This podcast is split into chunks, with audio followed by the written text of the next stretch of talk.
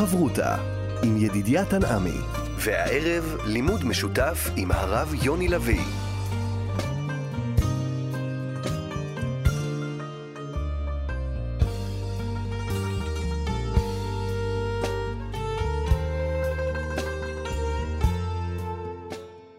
שלום כאן מורשת חברותא לימוד משותף עם רבנים ואנשי חינוך בנושא תנ"ך, הלכה ואמונה. הערב אנחנו לומדים אמונה יחד עם הרב יוני לביא, מראשי ארגון קהלים ורב במרכז ברקאי, וכאן ליד המיקרופון ידידיה תנעמי. שלום לך הרב יוני לביא. שלום ידידיה, ערב טוב, מאזינים יקרים, שמחים שאתם שוב איתנו. פרשת אה, שופטים, פרשה שעוסקת בנושאים אה, רבים שקשורים לעניינים של ארץ ישראל. ובתוך הפרשה אנחנו פוגשים את הפרשה של עגלה ערופה, דבר שלא כל כך uh, מובן. טקס מאוד uh, מעניין ומרשים, שתכף uh, תסביר לנו אותו. והשאלה היא, מה העניין שזה מופיע דווקא כאן, ולא אולי בספר ויקרא, זה נראה יותר אולי מתאים לטקסים של קורבנות וכדומה. עגלה ערופה זו אכן פרשייה שדורשת התבוננות מעמיקה. כי מצד אחד, זה נראה כסוג של קורבן. יש כאן בהמה שהורגים אותה, שוחטים אותה, מה שמזכיר לנו מה שנעשה עם שאר הקורבנות, וממילא השאלה המתבקשת, למה זה פה? זה שייך לספר הקורבנות בויקרא.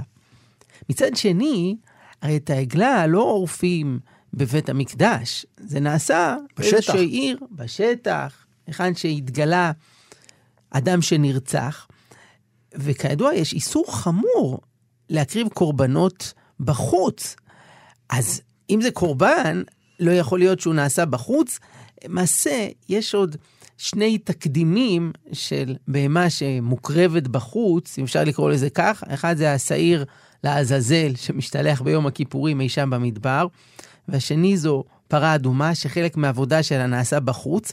אז שים לב שעל שניהם חז"ל אומרים שהם מכלל החוקים.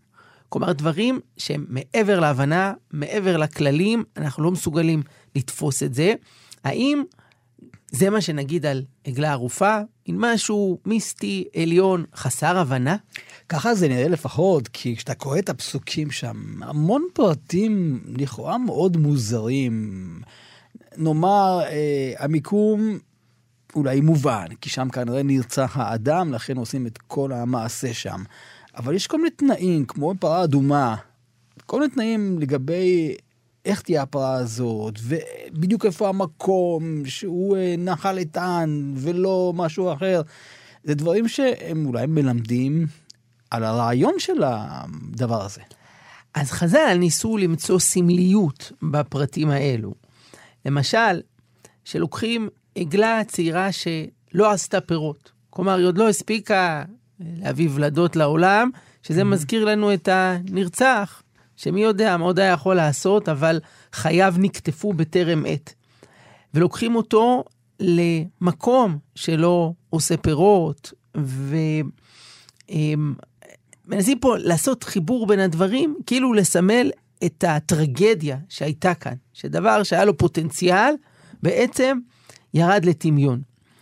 ועדיין נשאל, מה המטרה של כל זה? לאן זה מוביל אותנו? האם יש כאן איזושהי תקווה שבזכות זה יתגלה הרוצח? אז האמת היא שיש פירוש שמביא רבנו בחיי, פירוש מופלא שמבוסס על איזשהו מדרש, שטוען שכן. והוא אומר שאם ישראל שבאותו דור היו זכאים, אז אותה עגלה, שבכוונה לקחו אותה למקום שוודאי לא הכירה קודם, הרי זו עגלה שלא עלה עליה עול, זה נחל, זה שדה שאף פעם לא זרו בו, והיו מכים אותה על עורפה ומדרבנים אותה ללכת. והיא הייתה פשוט צועדת עד למקום, עד לביתו של אותו רוצח. בעצם היא זאת שהייתה מגלה לנו מי האיש שהשם פה במעשה הנורא. זה מדהים, זה מזכיר את ה... אולי השימוש היום בכלבים כדי למצוא חומרי נפץ וכדומה, יש כאן איזה משהו אולי מיסטי מעניין. אבל יש כאן אולי דבר שהוא אולי גם מלמד, כי דבר כזה הרי לא עושים רק עם אה, אנשים שהם קשורים למוסדות הביטחון, עושים את זה בקהל רב, זקני העיר, כהנים. מה הסיפור? למה ככה? הערה במקום, כי לפי פירושו של רבנו בחיי, לכאורה היה מספיק איזה צוות חקירה מיוחד, הוא ייקח את העגלה, ימצא את הרוצח ושלום על ישראל. אבל לא, זה נעשה בקהל העם, ובאים פה זקני העדה, ומצהירים ידינו לא שפכו את הדם. זה מוביל אותנו אל פירושו של הרמב"ם, במורה נבוכים, שהוא מסביר שבכוונה נעשה פה טקס רב רושם, בנוכחות אנשי העיר. כי המטרה פה לעורר תהודה, לגרום לאנשים לדבר על זה.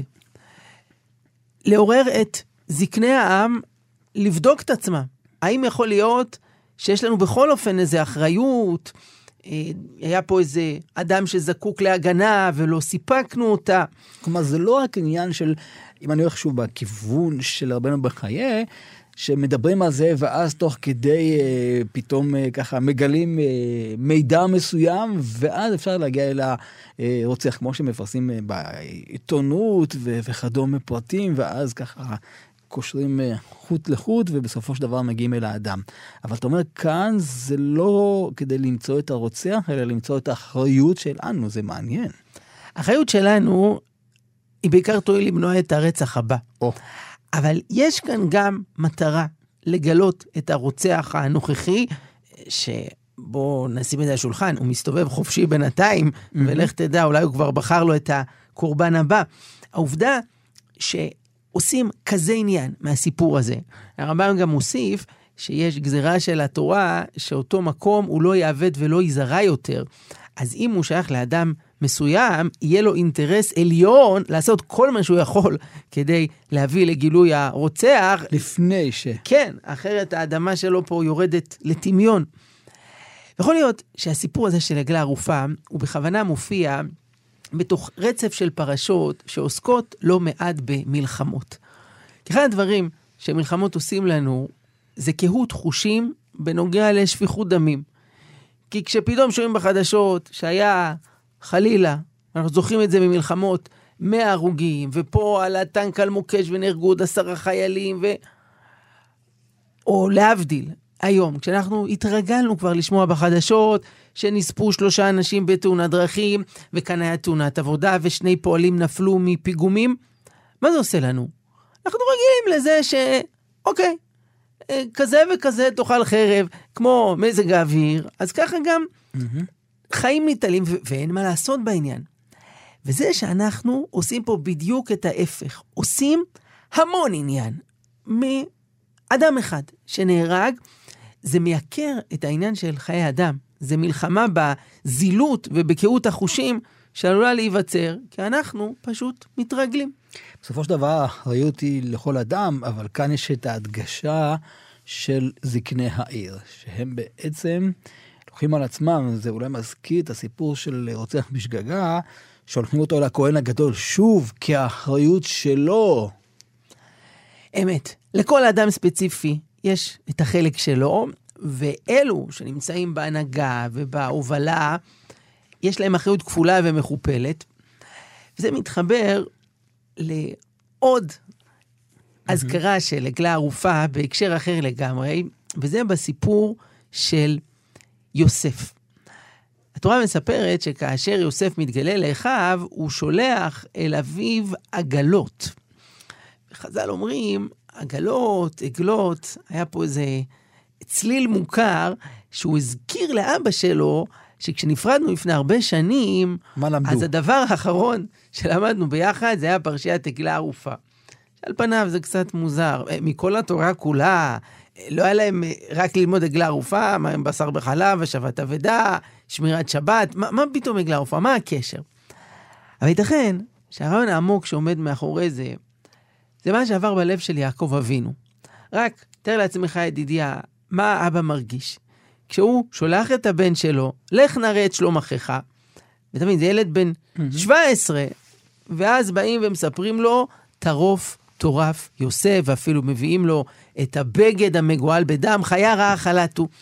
איזה איסורי מצפון היו לו על זה שבעצם, חלילה, ידיי שפכו כן. את הדם הזה, כי אני שלחתי אותו, לבד, וחיה רעה טרפה אותו. אחרי 22 שנה, יוסף בא להרגיע את כאב הלב של אבא שלו, ולומר לו, אבא, ידיך לא שפכו את הדם. אני חי וקיים, אני בריא ושלם, אתה עשית בסדר, הכל טוב, והנה אני פה. כלומר, זה היה מין ריפוי כזה לחשש שעולה מעגלה ערופה, שחלילה ידינו שפכו את הדם. ואולי הדבר היפה שיוסף יוצא לחפש את אחיו, אז הוא מגלה אחריות, אכפת לו, הוא דואג, הם לא נמצאים במקום שהם אמורים להיות. ואז שואל אותו שם המלאך, הוא אומר, את אחי אנוכי מבקש.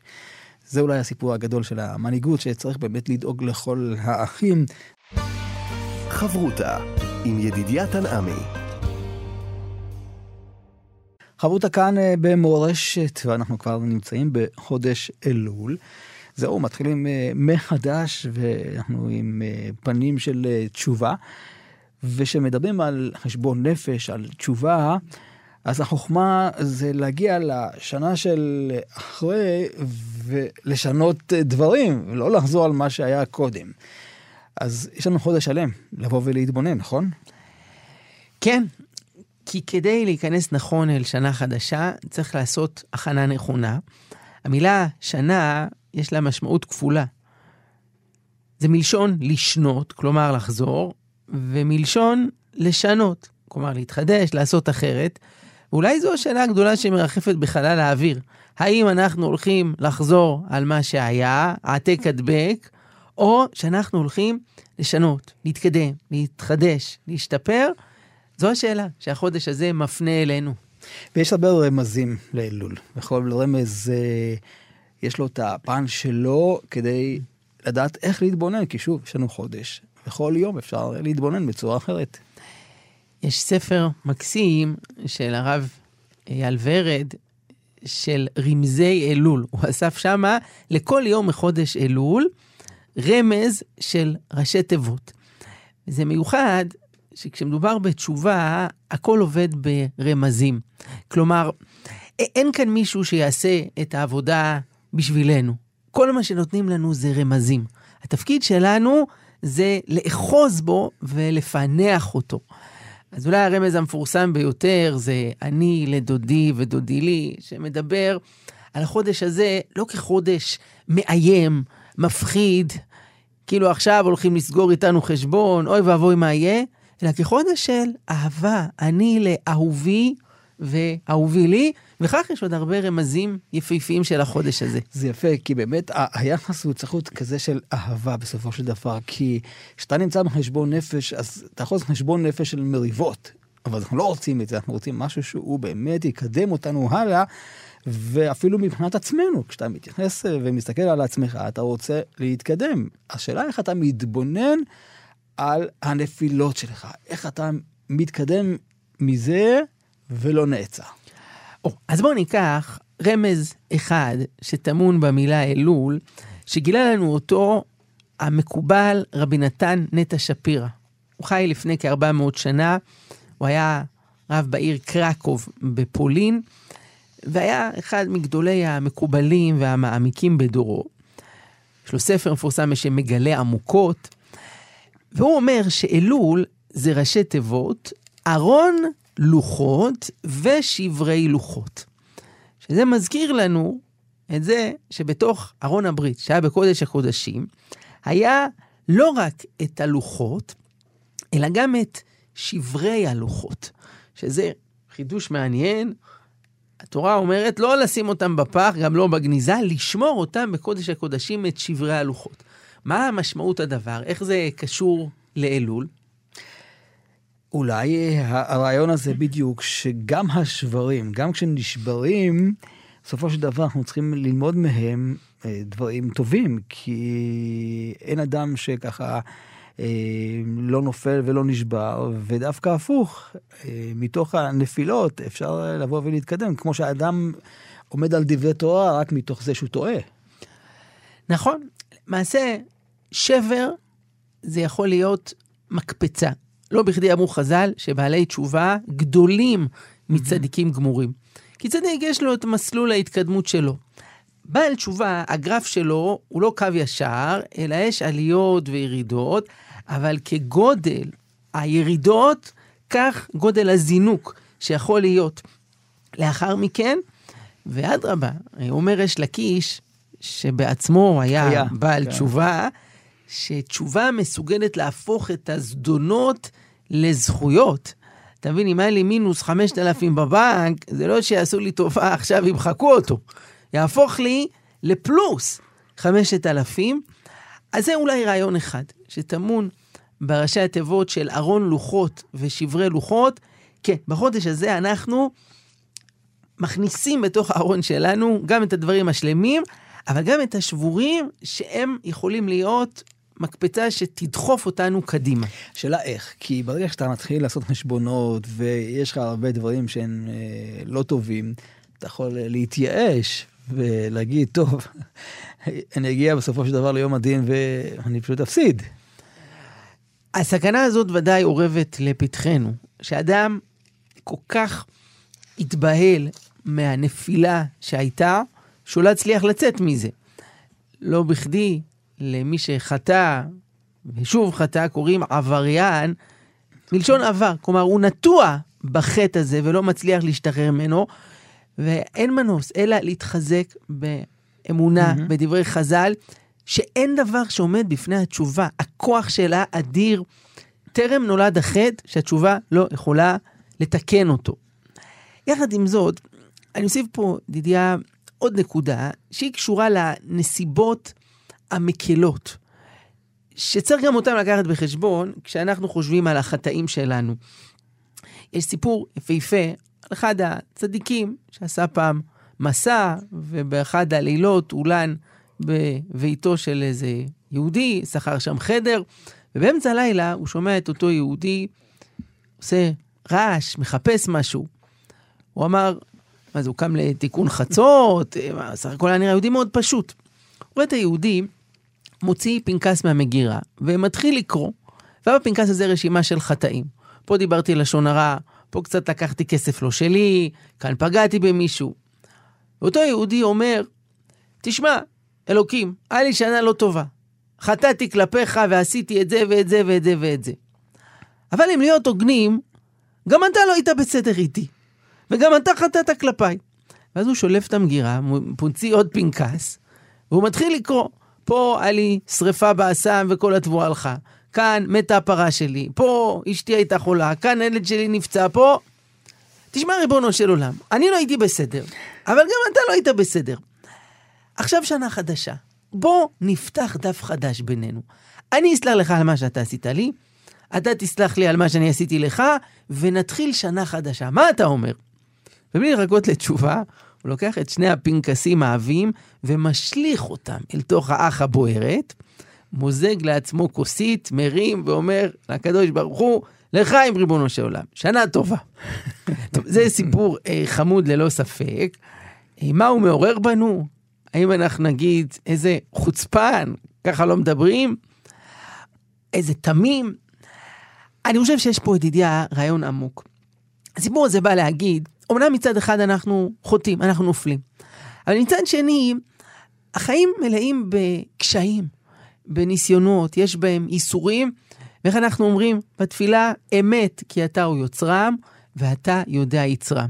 כלומר, הקדוש ברוך הוא לוקח בחשבון לא רק את הלוחות, mm. אלא גם את השברי הלוחות, את כל השברים שיש לנו בחיים, את כל הקשיים שהיו, וזה חלק מהשקלול שלו בתחילת שנה. וזה מרכך קצת את עוצמת הדין, זה נסיבות מקלות לנפילות שלנו. טוב, דיברנו על העבר הראשון של עבריין, אבל יש גם קבלה לעתיד לפי הרמב"ם, ובסופו של דבר אנחנו צריכים תמיד לשאוף אה, קדימה. יש לנו הרבה דברים לתקן, וגם אולי להתקדם. וחודש אלול הוא הזדמנות נהדרת להתקדמות הזו. שמעתי רעיון יפהפה מהרב יוסף יצחק יעקובסון מארצות הברית, שנתן עוד הסבר לראשי תיבות של אלול. רבי נתן נטע שפירא, אלול זה ארון לוחות ושברי לוחות. וכך הוא אמר, לכל אדם יש את הלוחות הראשונים שלו, שהם הגיעו משמיים. הרי כזכור, כולנו הופענו פה בעולם כילדים טהורים, זכים, נקיים, ילדים מלאים בחלומות, יש להם מוטיבציה, הם מלאי חיים, הם רוצים לעשות דברים טובים בעולם. אבל אז הם גדלים, והם נשחקים. והם נופלים, ומתייאשים, והלוחות נשברים, ובן אדם כבר מייצר לוחות שניים, הם מצומצמים יותר, כאלה שמתפשרים עם המציאות. אני לא אדם שרציתי להיות, אבל זה מה יש, אין מה לעשות. אבל משה רבנו, כששבר את הלוחות, כתוב בתורה דבר מדהים, ואקח את הלוחות ואשברם לעיניכם. מה זה לעיניכם? ואם הוא הסתובב ושבר לא לעיניהם, אז, אז הם לא היו נשברים. יש פה רמז של התורה שהלוחות נשברו רק לעינינו, למראית עין. אבל באמת, יש איזה עולם פנימי, ששם הלוחות הראשונים נשארו בשלמותם. ואם ניקח את זה אלינו ואל חודש אלול, לכל אחד מאיתנו יש לוחות ראשונים, יש נשמה עליונה אינסופית. וכל החלומות שלנו לא נכחדו. הם עדיין שמורים, אי שם בפנים. חודש אלול אומר לנו, זאת הזדמנות להאמין בזה, שהלוחות נשברו רק לעינינו. אבל כל החלומות, איזה מין אבא רציתי להיות? איזו מין אימא? איזה חבר, בן, אח, איזה עובד השם? איזה בן אדם רציתי להיות השנה? אולי אני אצליח להגשים את החלום הזה. להבין שהשברים זה למראית עין, אבל באמת, כל החלומות מחכים לי, והשנה, זו ההזדמנות להגשים אותם. חברותה עם ידידיה תנעמי. חברותה כאן אה, במורשת, חברותה יחד עם הרב יוני לביא, אנחנו עוסקים בעניינים של אה, תשובה, חודש אה, אלול. ואולי אני אשאל שאלה פשוטה, כשמדברים על חודש אלול, אז אוטומטית חושבים על תשובה, אבל תשובה זה רק בחודש אלול? תראה, בעסקים יש את המועד קבוע, שבו צריך להגיש את החשבונות, את המאזן, הדוח השנתי, mm-hmm.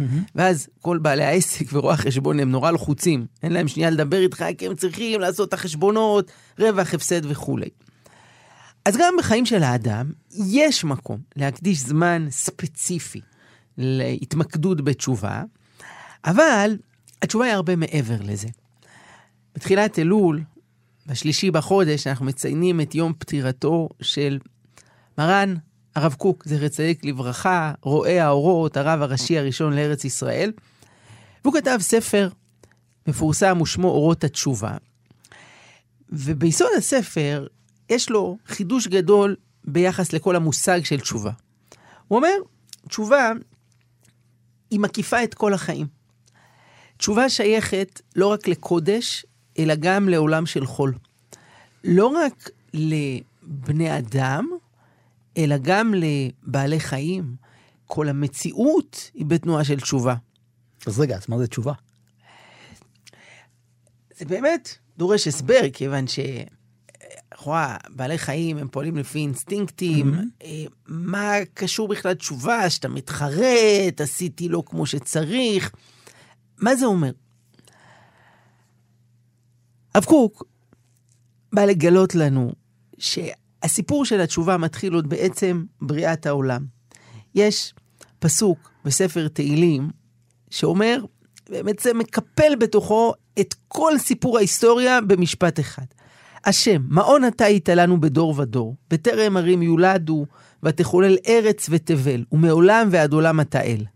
תשב אנוש עד דקה, ותאמר שובו בני אדם. בעצם, אומר דוד המלך בספר תהילים, בהתחלה היה את האינסוף ברוך הוא, אור עצום, אדיר, שהקדוש ברוך הוא ותו לו, ואוצר הנשמות היה כלול איתו, לא היה משהו נפרד ממנו. בריאת העולם זה סוג של ירידה, שפתאום מופיע עולם שמעלים את הקדוש ברוך הוא. יש כאלה שמסתובבים פה שנים ויכולים להגיד, הכל מקרי, הכל סתמי, ועל גבי זה באה הבחירה של האדם, שיכולה להפיל עוד יותר, שהאדם כבר בעצמו בוחר ברע ונמשך אחרי החומריות. ולמעשה, המשימה של העולם זה לשוב בחזרה. תשב אנוש הדקה, ותאמר שובו בני אדם. ומאז בריאת העולם ועד היום, העולם כל הזמן בתנועה קדימה. וכל ההתפתחויות, כולל הטכנולוגיות, הרפואיות, המוסריות של העולם, זה חלק מהתנועה הזו של התשובה.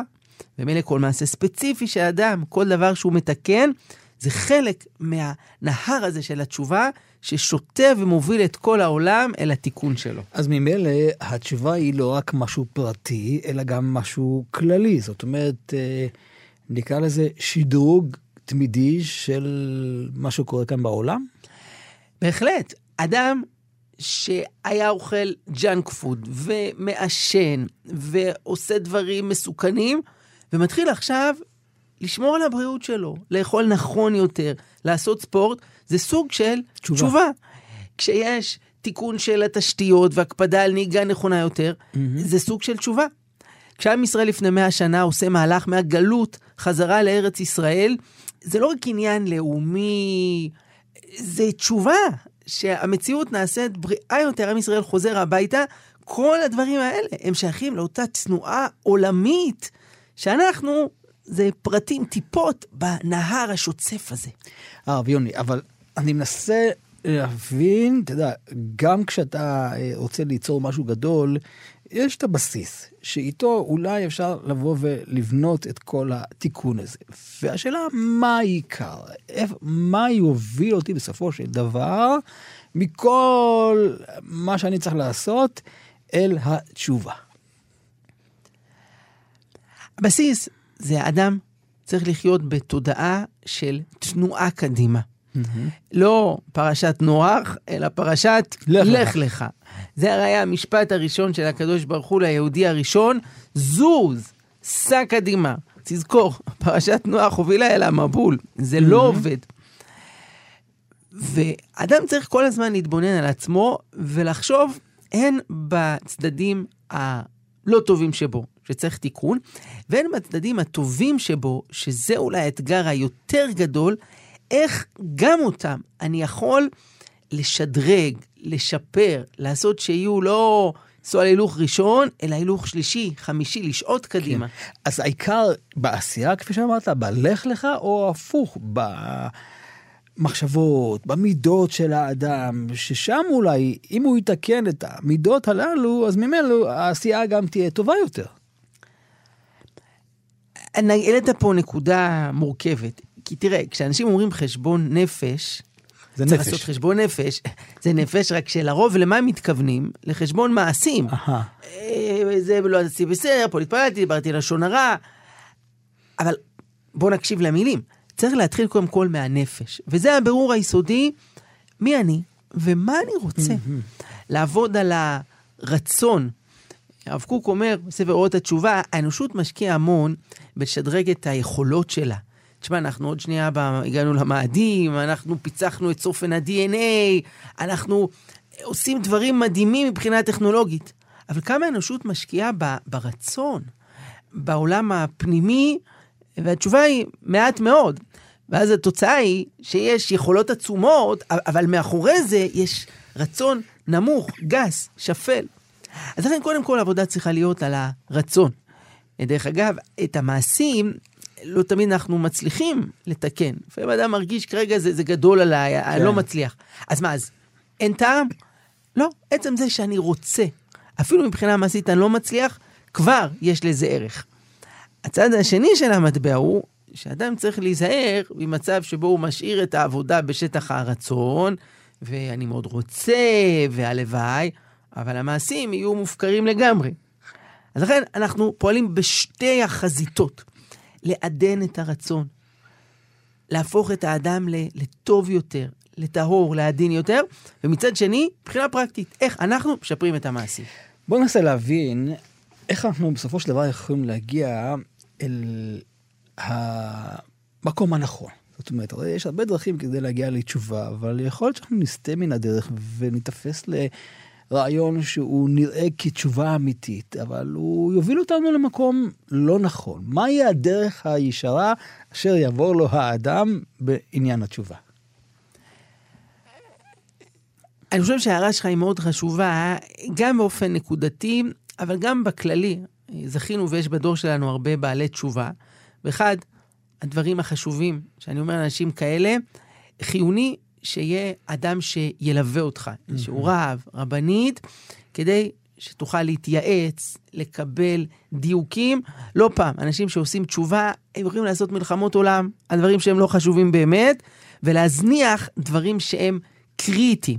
לכן חשוב שיהיה ליווי באופן כללי לאדם שעושה את המהלך הזה, אבל מעבר לכך, צריך באופן ספציפי, אה, ממוקד, בכל מקרה לגופו, שתהיה הכוונה, זה יכול להיות גם מצד התורה וההלכה שהן אה, מכוונות אותנו, אה, וגם יש לנו את המצפן הפנימי, את הישרות הטהורה, בדיוק, שיש בליבנו. אנחנו מאמינים שאלוקים עשה את האדם ישר.